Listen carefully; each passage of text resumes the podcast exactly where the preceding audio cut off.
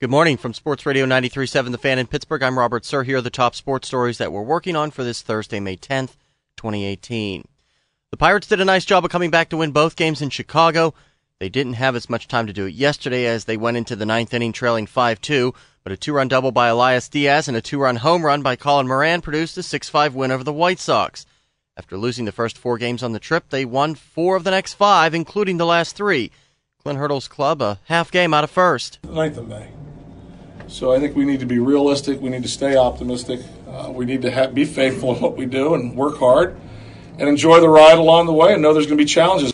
And they have another off day today. Now, Director of Sports Medicine Todd Tomczyk told Josh said Josh Harrison's recovery from a broken hand is coming along and he'll be re-examined Friday. He also said that Jung Ho Kang's spring training is going well. He's facing live pitching, fielding, and running the bases.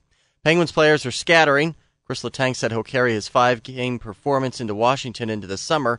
Sidney Crosby has his longtime teammates back. We have tons of trust in, in, everybody, especially him, given what you know what he's done and what he's proven. And um, I can just tell you from a teammate, there's no doubt in my mind. You know, when no matter what the situation or how big the game is, regardless of what happened the game before, there's no doubt in my mind that um, you can depend and rely on on him. Crosby said he played with some injuries, but nothing serious. There were no specific news on Derick Brassard or Phil Kessel's injuries.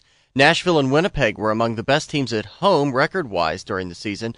That hasn't been the case in their second round series, which will end with tonight's Game 7 in Nashville. The visiting team is 4 and 2 with wins in the last three games. Jayson Tatum scored 25 points, including a go ahead basket with 22 seconds left.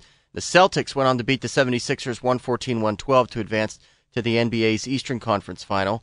Today is the first round of the Players' Championship at TPC Sawgrass. I'm Robert Sir for Sports Radio 93.7 The Fan.